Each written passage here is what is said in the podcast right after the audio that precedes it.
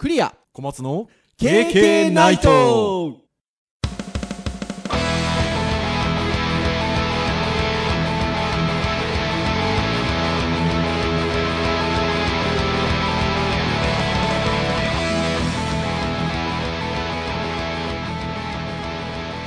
ケーケー ナイト。はい、ということでだいはちじゅうろっかいの配信になります、えー、お届けをしますのはクリアと、はい、小松です。どうぞよろしくお願いいたします。はい、よろしくお願いします。はい、ということで小松先生、ごがつですよ。ごがつねえ、ごがつになっちゃいましたね。はい、これ配信多分してる、あのー、日はゴールデンウィークが明けた週のそうですね、木曜日かなというところなんですけれども、はい、小松先生、ゴールデンウィークは ど, どのようにお過ごしになったんですか？なんか基本家にいましたね。あ、本当ですか？ちなみにあの、まあ、暦通りのお休みだったりしてたとか、はい、あのちょっとこう間のところもお休みにして大型連休にしちゃったとか、その辺はどうなんですか？大型連休にしちゃいましたね。おー、ということはきゅう連休とかそんな感じですか？そうですね、きゅう連休ですね。はい、そのゴールデンウィークの時のあの割とこう金曜だ土曜だみたいなところっていうのは大学も授業はお休みだったんですか？あ、そうだ、大学ありました。なのできゅう連休では会社的、世の中のきゅう連休ではあるけど、はい、その金土は授業やってたと。そうですね、だから実質いっしゅうかんぐらいですかね。うーん、そっか。でも割とこうそんなにこう外に外にっていう感じじゃなく、ちょっとね、イベントとかにもね、あの、子供連れて行きたかったんですけど、はい。あの、ちょっとですね、大学の方の、うん、あの今僕チャレンジしてることですごい時間がかかってしまっていて、おおおおなので、ちょっとね、それをね、もう毎日のようにやっていたので、結局、はい、あんまり外に出ることなく、ね、過ごしちゃいましたね。かくいう私もですね、まあ、あの、まあ、休日らしい休日は過ごしたんですけど、間の日は出社をしたので、まあ、さん連休とふつか挟んでご連休みたいな感じですかね。うん、まあ、いわゆる暦通りのお休みだったんですが、あの何かどっか特別なところに遠出をすることはなく、まあ、ただちょっと自分の実家の方に帰って泊まってみたりとか。ああ、いいですね。あの近場のちょっとこう動物園っぽいとこ行ってみたりとか。ああ、僕、子供連れて、あの、公園には行きましたけどね。あそれ、それぐらいですね。ね、なんかそんな感じですよね。だから僕もそんな感じだったので、うん、あの、まあ、とは言いながら、そのなんか割とこう、ゆっくり過ごせたかなと。うん、あの、実家が私、久留米、福岡の久留米というところなんですけど、結構ですね、ゴールデンウィーク中、車通りが少なくてですね。あら。なんででしょうね。やっぱなんか外に外に行ってたのか世の皆様が割とこう久留米市内も車通りは割と少なく、まあそれなりに動物園的なところに行けば人はいるんですけど、その街中の車の走ってる量とかね、うーん、あの家の近所もそうなんですけど、いつもちょっと渋滞するようなところが意外とスムーズに通っちゃったりとかしてたので、なんか世の皆さんは割とこう遠出したりしてたのかななんてね、思ったりはしていましたけれども、まあそんな連休も終わって、こっからなんかあんまないんですよね、祭日とかね、確か。だからこっからはちょっとね、割とこう淡々とした日々が続きますよ。はい、ですので、まあ皆さんね、一緒に頑張っていきたいなというふうに思いますけれどもさて、今日は教育のターンなんですよね。はい、まあ、私どもの番組、基本的にはウェブ系のお話、えー、教育のお話、そして、えっと、ハードやガジェットに関するお話っていうのをこう回しつつ、時折こうフリートークをしたりということをしてますが、まあ、今回は教育のターンではあるんですけれども、はい、まあ、何が話せるかなというところで、まあ、いつも編集会議をするんですが、ちょっと僕がですね、気になるウェブサイトがあったもので、あれちょっと前かな、さんがつぐらいだったっけな、小松先生にこう紹介をしたところ、お、面白いじゃないですかっていうようなところがあったので、まあそのようなちょっとサイトのお話から入っていければなというふうに思うんですけど、はい、どういうサイトかと言いますと、逆転の目標設定術ということで、えー、他人に目標を立ててもらうと驚きの結果になったというウェブサイトがありまして、うん、このサイト自体は、えー、これはデューダーのウェブサイトですかね、はい、未来を変えるプロジェクト、未来を変えるを考えるためのビジネスマガジン&コミュニティということで、そのウェブサイトの中の、えー、一つの記事、逆転の目標設定術、他人に目標を立ててもらうと驚きの結果になったというものなんですが、これどういうものかと言いますと、まあ通常ね、まあ私たちは夢や目標はあるのかとね、大人たちや先生たちに言われ育ってきたわけですけれども、その目標ね、本来はだから自分で立てるべき目標というふうに刷り込まれてるのかなっていう気がするんですが、その目標を他人に立ててもらったらどうだろうっていうことで、これを実施をしたという記事なんですよね、うん、はい。そうすると、えー、これ実際ににせんじゅうななねんいちがつに様々なバックグラウンドを持つよんじゅうめいのビジネスパーソン、学生、起業家を集めて実施したところ、予想を超えて面白い、他人の目標を考えるのはまるで アールピージー のように楽しめた、枠組みそのものの現状打破パワーの凄さにインパクトを受けました、まあなどというような興奮冷めやらぬ様子の感想が非常に寄せられたということで、これ面白いなと思って小松先生にシェアしたんですよね、うん、面白いですよね。そうですね、結局自分の発想以外のところを刺激してもらえるので、はい、なんかね、結局他人任せにしようっていう話ではなくて、はい、結局今の状況を知ってもらったときに、うん、一般の人は自分の状況を見て、この人はこんなことやったらいいんじゃないかってどう思うのかってやっぱ普段知らないので、はい、で、あ、こんなことを、そうか、僕のバックグラウンドだと世間の人はこういうふうなこう目標を持つといいんじゃないかと思ってくれるんだ、うんうん、それ面白そうだなと思えるかもしれないし、うん、逆に今自分がなんかね、目標とかがあるんだったら、うん、あ、なんかそういう目標に向かうとこういうのも近いところにあるんだなとか、なんかそのやっぱ自分の発想を広げるなんか良さはあっていいなと思いますよね。いや、本当そうですよね。だからもともと僕この記事を見て、ああいいなと思って小松先生にもちょっとあのシェアしようかなって思ったのは、なんかね、僕自身あんまり目標を立てるのが得意ではなくてですね、うーん、昔からでいうところで、先ほども言った通り、でも目標っていうのは自分で立てるもんだっていう風に何かこう子供の頃から割と言われ続けたところもあり、うん、というところに、あ、他人に目標を立ててもらうのっていう、その単純にそのこと自体がやっぱりちょっとインパクトがありましたし、で、このウェブサイトね、またあの公式サイトなどで ユーアールエル 紹介したいと思いますし、まあ今言ったようなワードで検索していただければすぐ出てくるとは思うんですけど、そのね、記事を読み進めていくと結構メリットがあったりね、うん、するところが多いんですよね。そうそう、だから、まあ、非常に面白いなということで小松先生にシェアさせていただいたんですけど、小松先生、これ僕が最初に紹介した時のファーストインプレッションと言いますか、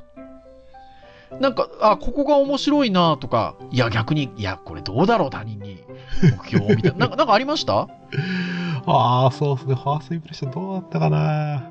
まあまあちょっとね、さんがつぐらいだったのでね、紹介したのがね、にかげつぐらい前ではありましたけど。そうですね、まあ単純になんか僕がというよりかは、なんかこの、はい、ここに書いたさっき紹介したようなその他人の目標を考えるのはまるで アールピージー のように楽しめたっていうところなんかは、うん、その、うん、なんですかね、その。アールピージー で僕らドラクエ世代ではありますが、はいはいね、そこでこうなんかイベントだったりとか、はい、ミッションみたいなものをね与えられて、それをクリアする面白さってあるよなと思ったりするんですよ。うん、はい。で、まあで僕このこの放送でもね前にも言ったかもしれません言ったと思うんですけど、はい、あの、はい、僕はこの放送におけるこの食材を持ってくる人で、はい、クリア先生は料理人だみたいな話をしたことが、ね、しましたね。あって、はい、それ実はあの放送ではその一度二度かもしれないですけど、よく言っている話ですね。二人でね。そうで、それを考えたら、ああ、クリアさんこういうのを与えられたらなんか楽しく料理しそうだなとか、自分の持ってないレシピをこう、はい、あ、ちょっとやってみようかな、こうやったらできんじゃないかなとか、はい、方法論をね、たくさん考えられそうだなって感じがすごい感じたので、はい。まあまあ自分がどう乗ってるか、この記事自身も面白いし、はい。まあ、紹介してくれたクリスさんこうじゃないかな、みたいなこう、はい、考えがしたのがなんか最初にありましたよね。うん。いや、ほんとそうですね。先ほどのあの、食材を、料理をって話で言うと、あの、他人に目標を立ててもらうことのみっつのメリットっていうのはこのウェブサイトで、まあ、紹介がされていて、まあ、詳しくはね、あの、ぜひあの、皆さんこの記事見ていただきたいんですけど、はい、そのみっつの項目だけお伝えをすると、まあ、ひとつめとして自分の発想になかった選択肢が可視化されるっていうことで。やっぱりね、他人に目標を立ててもらうことによって、やっぱ自分で思い及ばない案が、選択肢が出てくるっていうことがまず一つと、えー、にばんめとしてはうっすらと考えている話、まあ、自分が思い及んでいたもう選択肢に対して強烈な後押しをしてもらえるっていうところがふたつめとしてあって、みっつめが、まあ、他人の計画を立てること、そのこと自体が面白いというところが、えっと、メリットとしてみっつ挙げてあるんですけれども、まあ、まさにね、小松先生が割とお得意とするところっていうのはまさにこのさんばんめのところと言いましょうか。ああ、そうですね。ね、確かに。いうところなのかなっていう気がしますね。喜んでくれたらすごい嬉しい感覚がありますよね。うん。で、先ほどもあの私言いました通り、どっちかっていうと私は目標を設定するっていうこと自体はあのそんなに得意ではないのかなと。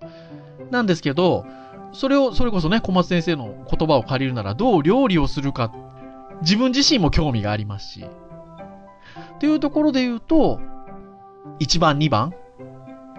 特にいちばんなのかな。自分の発想になかった選択肢が可視化されるというんでしょうかね。うん、あ、世の中にこういう食材があんのねっていうのを提示してもらって、で、そこに対してこの食材をどう料理したら美味しくなるだろうかみたいなことっていうのはすごくなんていうんですかね。ふつふつと。興味がかきたてられると言いますか、ね、どっちかっていうとあれですよね、食べる人のことを想像してニヤニヤする感じ、ね、そうそうそう、もうまさにそうですよで、やっぱり食べてくれた人が美味しいとかって言ってくれたらもうニヤニヤしちゃうわけですよそこに対して非常な喜びをやっぱ感じるというところなのかなというふうに思うんですが、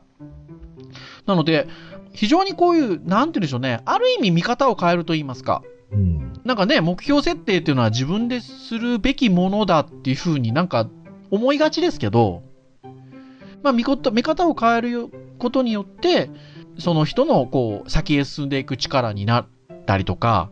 えっと、現状を楽しめる力になったりとかっていうことはあの非常にあるのかなっていうふうに思いますね。うん、ちなみにあのあれなんですよね、他人に目標を立ててもらうっていうところにのこの紹介の記事なんですけど、あのそれをするときに、えっと、一応構造上のこうなんルールみたいなものがちゃんとね用意されてるんですよね、うん、それを円滑に進めていくために、例えば利害関係のない人同士で行うとか、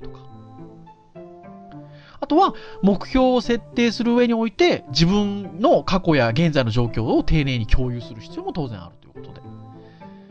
そういうことをしっかり行うことによって、えー、他人に目標を設定してもらうということをしていこうよっていうところなんですけど、これ大事ですよね。うん、そうですね。以前あの小松先生が大学の先生と就活に臨む上においてビデオを撮るね、はいはい、自己紹介ビデオを撮るっていう取り組みをなされたことがあったじゃないですか。はい、そうですね。就活イベント的なもので一回ちょっとやったことがあります。そうですよね。で、それって多分その自分が自己紹介をしているところをビデオに撮って客観的に見るっていういわゆるこう分かりやすいものの見方っていうのもありますけど、はい、それを他の人に作ってもらうみたいなこともしたんでしたっけ？そうなんですよ。そうですよね。一応ステップとしてはまずは自分で自分を撮ろうみたいなステップがあって、はい。で。えー、あ、そう。で、その時に自分なりにシナリオを自分で考えるのがいっかいめ。はい。で、次の時には、えっと、チーム、チームっていうか、えっと、二人一組になって、はい。お互いに撮りましょうと。はい。で、お互いがプロデューサーになって、お互いがその、シナリオを考える方になると。はい。だから僕と組んだ人は、僕のシナリオを考えるし、はい。僕と組んだ人は、その組んだ人のまずそのシナリオを組まない。だから知らない人なので、はい、えっと、まずその人のね、生い立ちから、なんで今ね、これをやりたいのかっていうのをいろいろ聞いたりとか。聞くんですよね。そうそうそう。だから面接とかにするにあたっては、この人のいいところをじゃあ引き出したいから、この人の今持ってる中でどこが魅力なんだろうかっていうのはね、掘り葉掘り聞いたわけですよ。うん。うん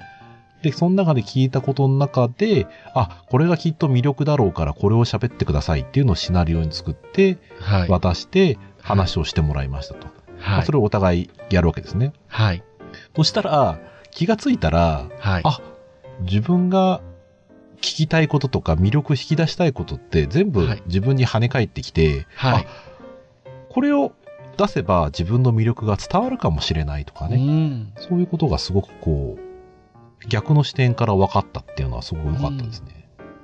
それで言うと、だから割とね、それこそ他の人の自己紹介を考える。うん、もしくは他の人が考えた自己紹介を自分が、えっと、受ける、うん。っていうことって割とこれに近いですよね。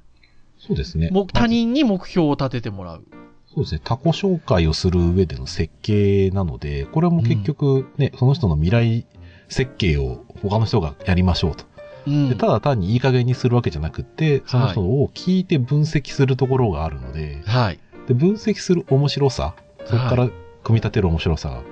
あ、そこから自分に跳ね返ってくるし、うん、他人にね、自分のその目標を組み立てられるのってやっぱりね、面白いですよ、それは。はい。いや、ほんとそうですよね。今の話でもありましたが、他人の目標を立てることによって、それが自分にね、返ってくる。あ、そっか。他人に対してはこういうふうに考えられるんであれば、それを翻って自分で考えればこういう考え方ができるのかっていう考え方もできるようになるでしょうしね。うん、視野も広が、ね、自分の視野も広げてもらえるし、他人の視野も広げられるし、うんそれによってまた自分がまた広がるしみたいな。はい。なので、すごくね、いいと思いますね。で割とこう進め方としては自分の状況を簡単に説明する時間がじゅっぷんほどあって、そして先ほどね相手のことを知る、うん、質疑応答する時間がじゅっぷんほどあって、で、まあ、他の人が本人のいちねんかんの例えば目標だったら目標を考えるじゅっぷんぐらいあって、うん、そして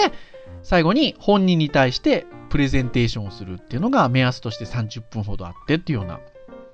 ところで設定がされてるんですけど、あ、例えばやり方としてね。そうすると時間的に言えばね、いちじかんぐらいのもんですよ。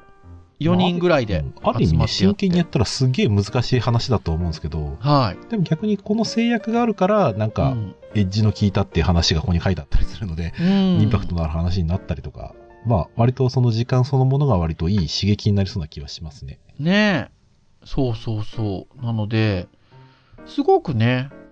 これは経験としていいんじゃないかなっていうふうに思います。うん。なんか一番難易度が高いのは、この、あの、利害関係のない参加者をどうやって集めるかっていうのが難易度高い気がしますけど。まあまあまあ、ね、学校とかで使うとなるとちょっといろいろ難しいかもしれないですね。ねえ。うん、なんかのワークショップであればそもそもねみんなあそうですね、うん、違うバックグラウンドがあって不思議ではないので、確かにな、うちの学校なんかとねスクールとかは割と面白いかもしれないですね。ああそうですね、うん、確かにね。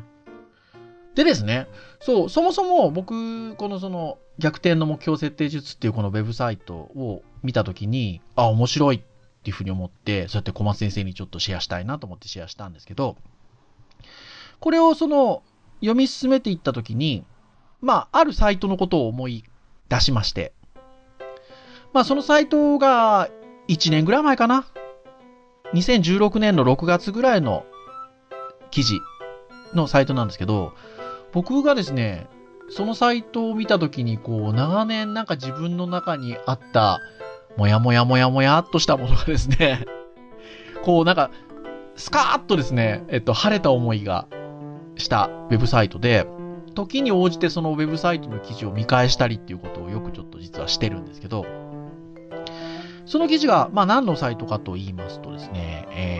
ー、ハリウッドチップスというウェブサイトがありまして、これはあの人材紹介なんかをやってる東京の会社さんでハリウッドエージェントさんという会社があるんですけど、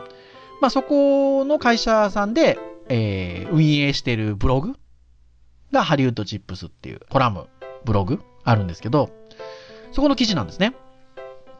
で、どういう記事かっていうと、これもまたあのアドレスとか公式サイトで紹介ができればと思いますし、もしくはハリウッドチップス、あとは今から言うタイトルとかって入れていただければ検索で引っかかるんじゃないかなと思うんですけど、やりたい人とありたい人っていう記事がありまして、これ全部ひらがなです。やりたい人とありたい人っていう記事なんですけど、これどういう記事かっていうとですね、記事の冒頭は、中長期的な目標はじゅうねんごのビジョンはみたいなね。まあ人材の会社なんで、転職活動しているとよく問われる質問ですというところからこの記事が始まるんですけど、これよく聞かれますよね。そうですね。あの割とこうちっちゃい頃から、さっきの話で言うと、うん、夢は何とかってやっぱ聞かれてた記憶はやっぱあるんですよね。例えば 小, 小中学校の時とか。僕はね、もうなかったんですよ。それ聞かれた記憶はあるんですけど、それに対して何と答えていたかっていう記憶がないぐらい、僕あんま夢や目標っていうのがない子で、で、まあでもね、お仕事を始めてからでも、今言ったような中長期的な目標はとかね、じゅうねんごのビジョンってどうなってるみたいなね、言われたりもするじゃないですか。会社によっては多分ね、その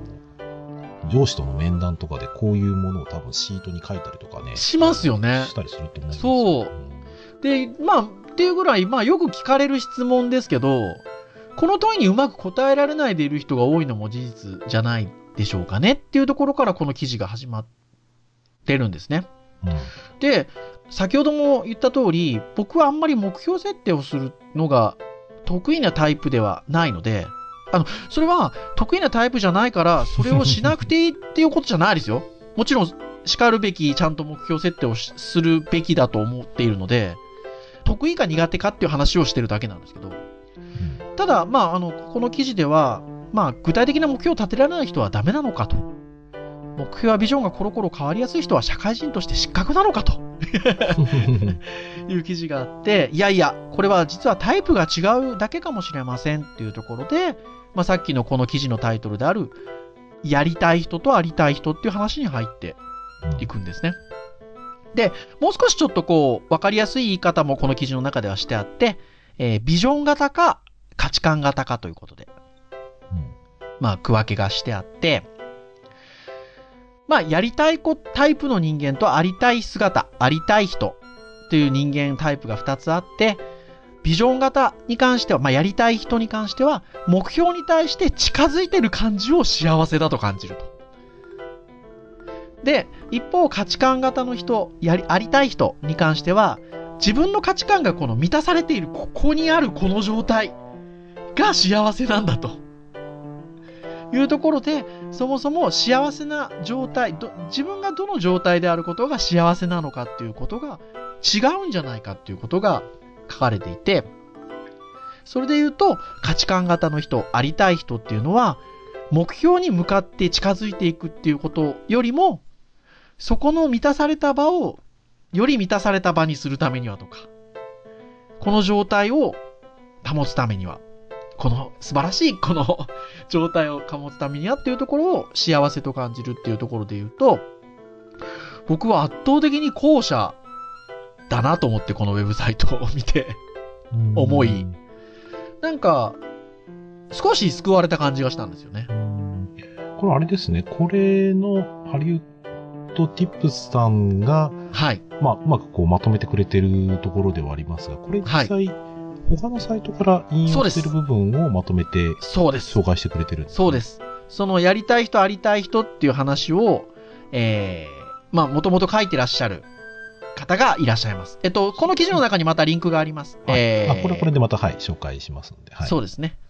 やりたいことなんかないけど、幸せでいたい人の話っていう記事がもともとあって、っていうところではあるんですけど、すごくだから、ああ、僕はありたい人だなって思った時に、目標を立てることが苦手だったりとかっていうこと、そのこと自体が、悪いことではないんだなっていう風に、ちょっとなんていうんですかね、ちょっと救われた感じがあって、うーん、しなくていいじゃないですよ、さっきも言った通りあの目標を立てるってことは、まあ、や, やるべきことで、ただそこの優先順位っていうのが低いあのもっとそのどこに幸せを感じるかっていうところが別のところに重きを置く僕のようなタイプっていうのが、あ、他にもいるのか、ひょっとしたらってこの記事を見たときに思った部分もあって、まあ、あれですよね、結局目標は、うん、まあそれぞれみんなね、あのどういうふうに生きていきたいかっていうところであった方がもちろん良くて、そう問題はその目標の立て方というのが、うん、そのいわゆるビジョンを持ってそこに突き進むために必要なんだから、うん、目標から立てるべきだっていう発想はじゃなくてもいいって話ですよね。そうですそうですそうです。結局目標を立てるんだけど、そのやりたいことこれがしたいからこういう目標だから、みんな夢はなんだ。ね、目標はなんだ、やりたいことはなんだっていうところから切り口来られると、うん、いやそう言われてもなぁなぁっていう、そうそう、これがありたい人から発想で言うと、最終的に目標を決めるにしても目標から決めるんじゃなくて、うん、自分はどうありたい、どういうふうに生きていきたいかっていうところから、逆にじゃあそうしていくので一番いい方法としてはこういう目標がいいんじゃないかみたいな話ですね。おっしゃる通りそうなんですよね。そこの価値観っていうのが、まあ人にはいろんな人がいて考え方があって、まあそうなんですよね。まあこういうふうに文章化してもらえるとすごくあーって腑に落ちるところがあって、うん、でも今日最初の冒頭のトークでも言った通り、割と僕らちっちゃい時から夢何?目標何?って言われてきてた方なので、うん、なんていうかそれが人間的には圧倒的にあるべき姿で、それこそなんでしょうねっていう風なちょっと感じ方をしてしまう部分があったんですよね、やっぱね。まあな、でもなんとなくね、その知ってる人だったり自分よりもちっちゃい人にその目標だったりっていうのを聞きたいとかね、コミュニケーションの一環としてあったものが、なんか世間的にはそれを最初から持つのが普通みたいな感じになっちゃってるのかもしれないですね、うんうんそうそうそう。確かに、うん、なんかそういう風に聞かれるような感じがあっても、まあ、なんか、それが普通っぽく感じちゃいますよね、なんかね。そうそうそう、そうなんですよね。ちなみに小松先生はどっちのタイプですか？僕は、うん、まあなんかどっちもあるような感じするもんで、僕も、僕もありたい人だと思いますよ。うん、うん、僕もそう思います。貪欲になんかやりたいことを突き進むタイプという感じではないので。うん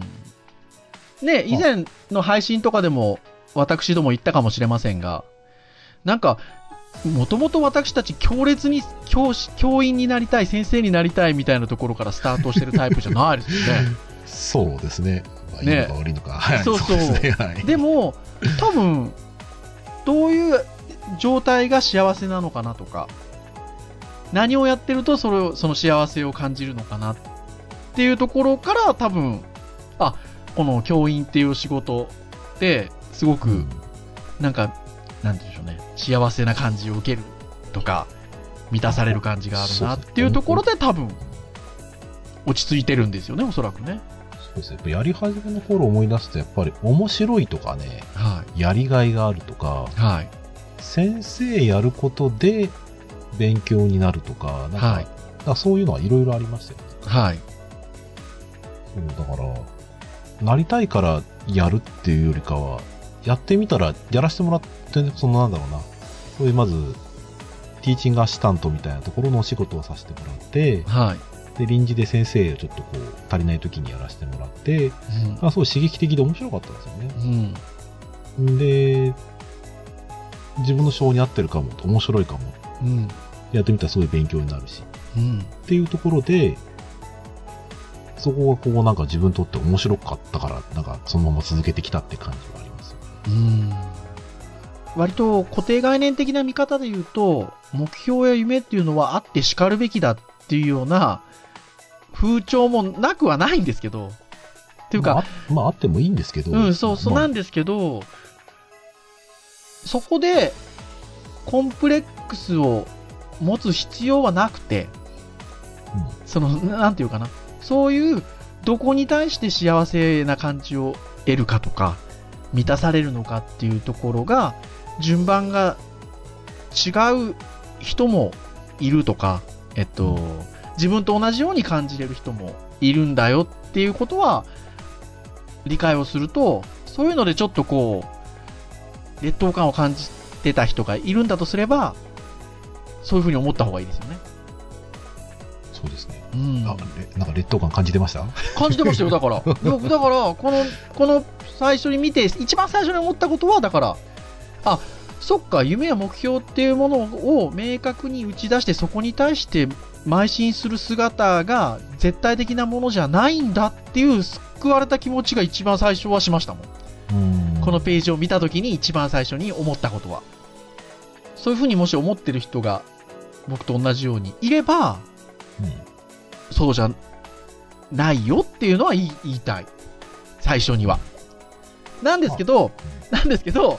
先ほども言った通り、でもじゃあ夢や目標はなくていいかっていうと、そうじゃなくて、順番の話だと思うんですよね。そうですね。そうそうそうそう。だから、やっぱりその、どういう状態でいたいから、じゃあそれってどうやったらできるのっていう形での目標の立て方っていうのはもちろんできるし、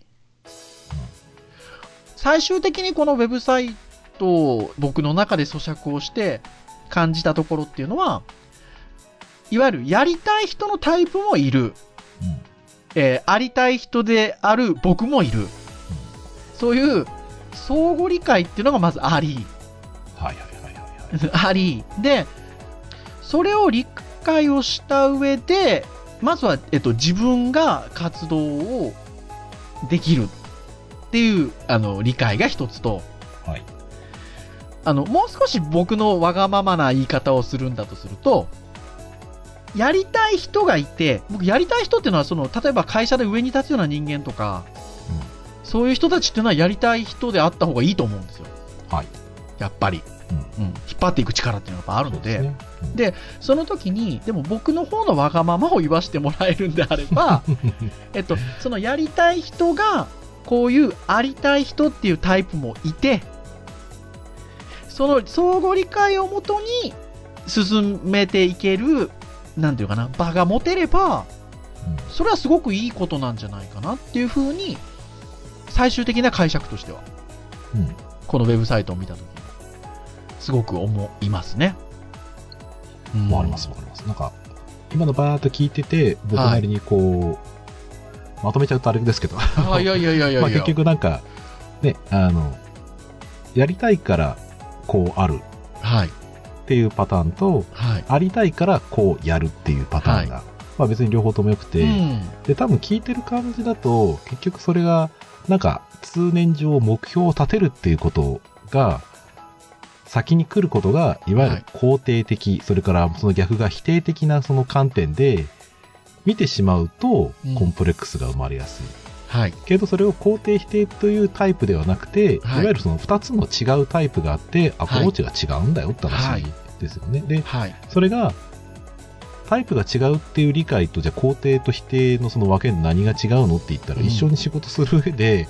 うん、これが普通でしょって思ってる人同士で仕事すればうまくいくけど、うんうん、これが普通だと思ってない人同士があった時に、うん、価値観が違うことになっちゃうんですよね、肯定と否定の場合だと、うんうんでタイプが違う場合はお互いが思ってることがどう違うかっていう理解が生まれるので、はい、仕事する上でもあこの人は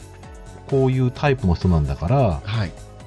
仕事していく上でこういうふうなお願いをすればいい、もしくはこういうふうに付き合いながら仕事していくのがお互いのためにとっていいよね、うん、それは理解していることで相手に与える影響もあれば自分のやり方を理解してもらえることでもあるっていう、はい、まあ多分そういう感じの話ですよね、はい、いやもう本当そうですですです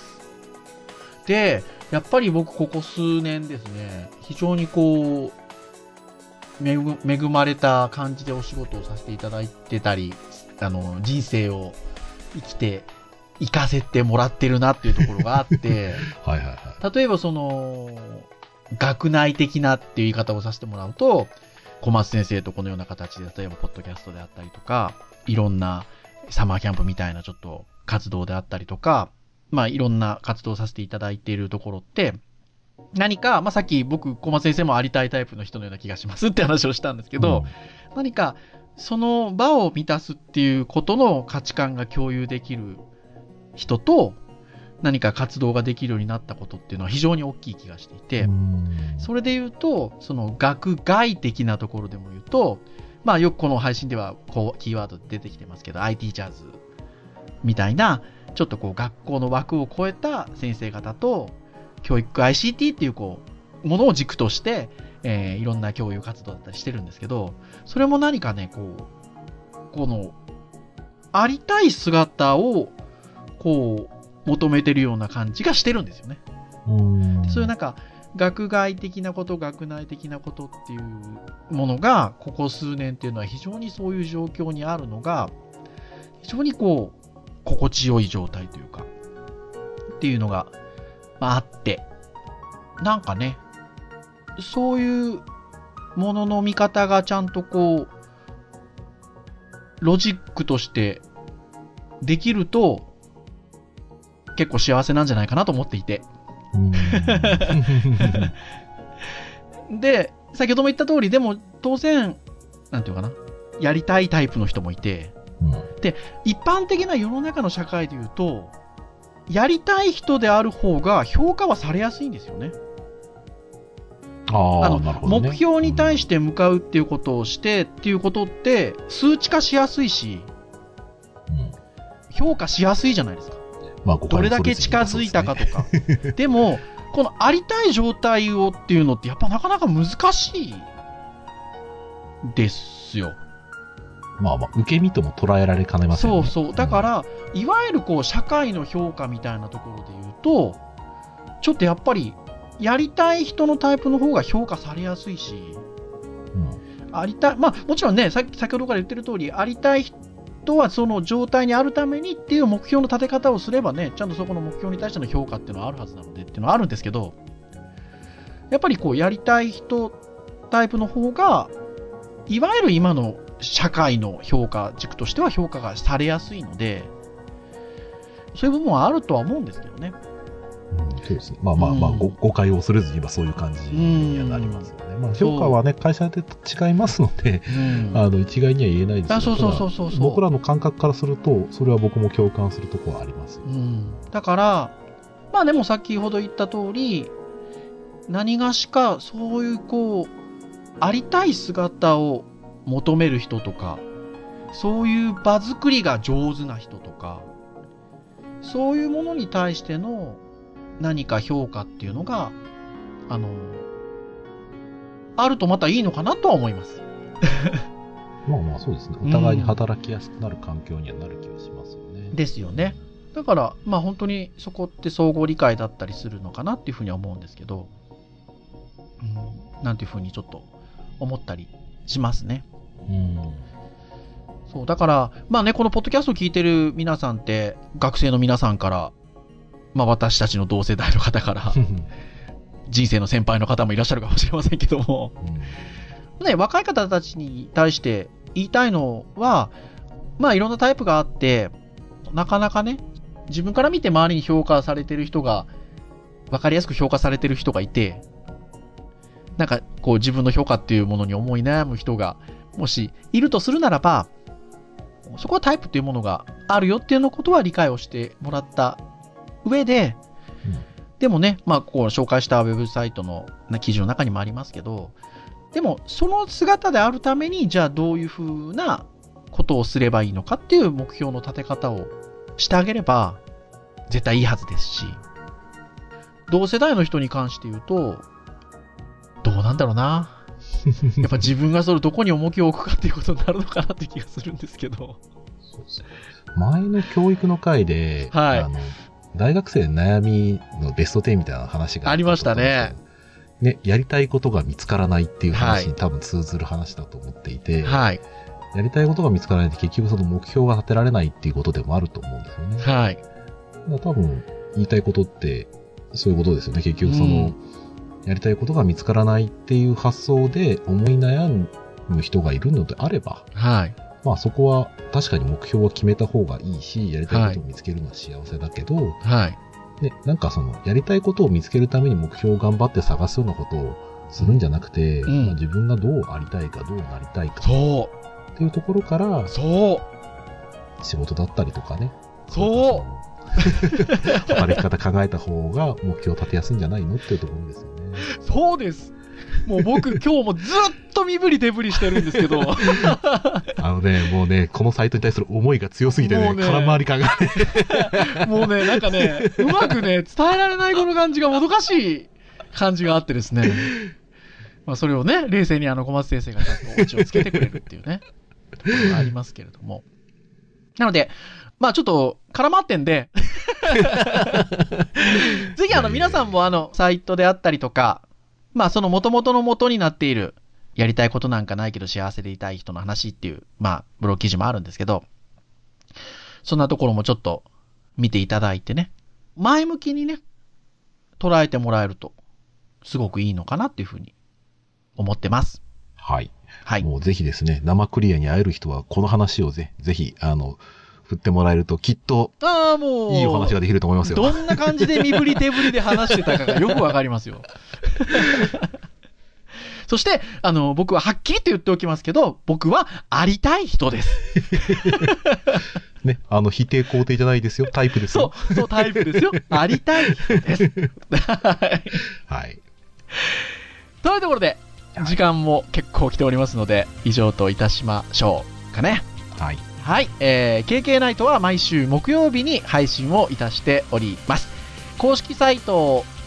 は、えー、プレイヤーがありますので直接聞いていただくことができるようになっています。なのでちょっとポッドキャストってよくわからんなという方は直接聞いていただければいいかと思いますし、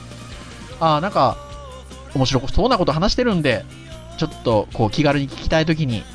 聞きたいなというときには iTunes ストアなどで購読登録をしていただくと、えー、自動的にダウンロードされますのでまあ、お好きなタイミングで聞いていただけるかなというところでございますので、はい、ぜひ過去の配信回からも含めて聞いていただければなと思っております。ね、無料ですからね。そうですよ、無料ですよ。はい、はい、ということでじゃあ以上にいたしましょう。はい、本日お届けをいたしましたのはありたい人クリアと。はい、ありたい人小松でしたそれではまた次回はちじゅうななかいでお会いいたしましょう。さようなら。さようなら。